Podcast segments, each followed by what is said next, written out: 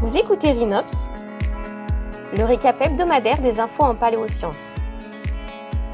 Chaque jeudi, découvrez une actualité proposée par Paléopolis.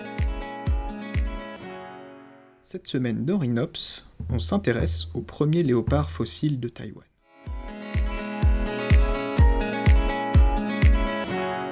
Les félins sont des mammifères carnivores qui ont colonisé presque tous les continents.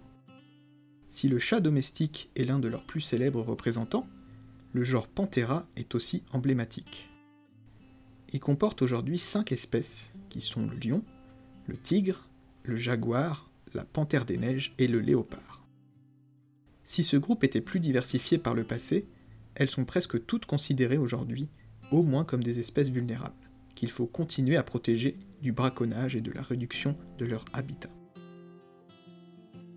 Panthera pardus, le léopard, appelé aussi panthère, est connu en Afrique et en Asie du Sud-Est. Solitaire, cet animal a un corps musclé, lui permettant de grimper facilement dans les arbres, où il se réfugie pour manger ses proies. Son pelage est parsemé de taches noires, en forme d'anneaux, appelées rosettes ou ocelles, qui lui permettent de se camoufler.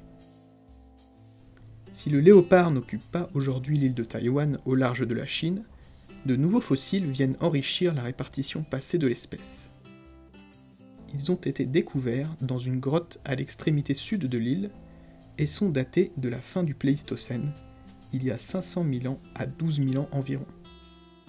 Si des restes de mammifères avaient déjà été identifiés dans la grotte, tels que des fossiles de cerfs, de rongeurs, de macaques ou de chauves-souris, trois nouvelles dents de félins viennent s'y ajouter.